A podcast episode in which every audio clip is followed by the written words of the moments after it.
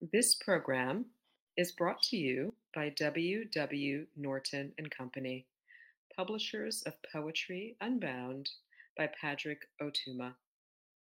Now in paperback and featuring immersive reflections on 50 powerful poems. This is Dawn Lundy Martin. I'm reading from Perspective is supposed to yield clarity. She said, I wish I prayed I would pray for you. And we all wanted a shape of prayer in our brains taking over instead of it chomping on itself. Stupid little elf. God has never come to me.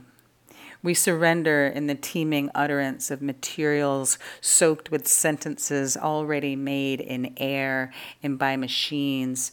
The country says freedom crushed under its own dream weight.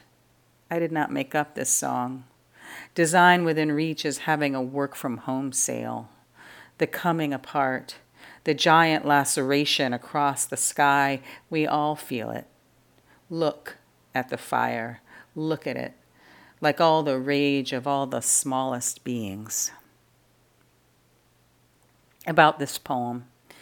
This poem is the continuation of a sequence of poems I began while collaborating with Toi Derricotte on a chapbook titled A Bruise is a Figure of Remembrance.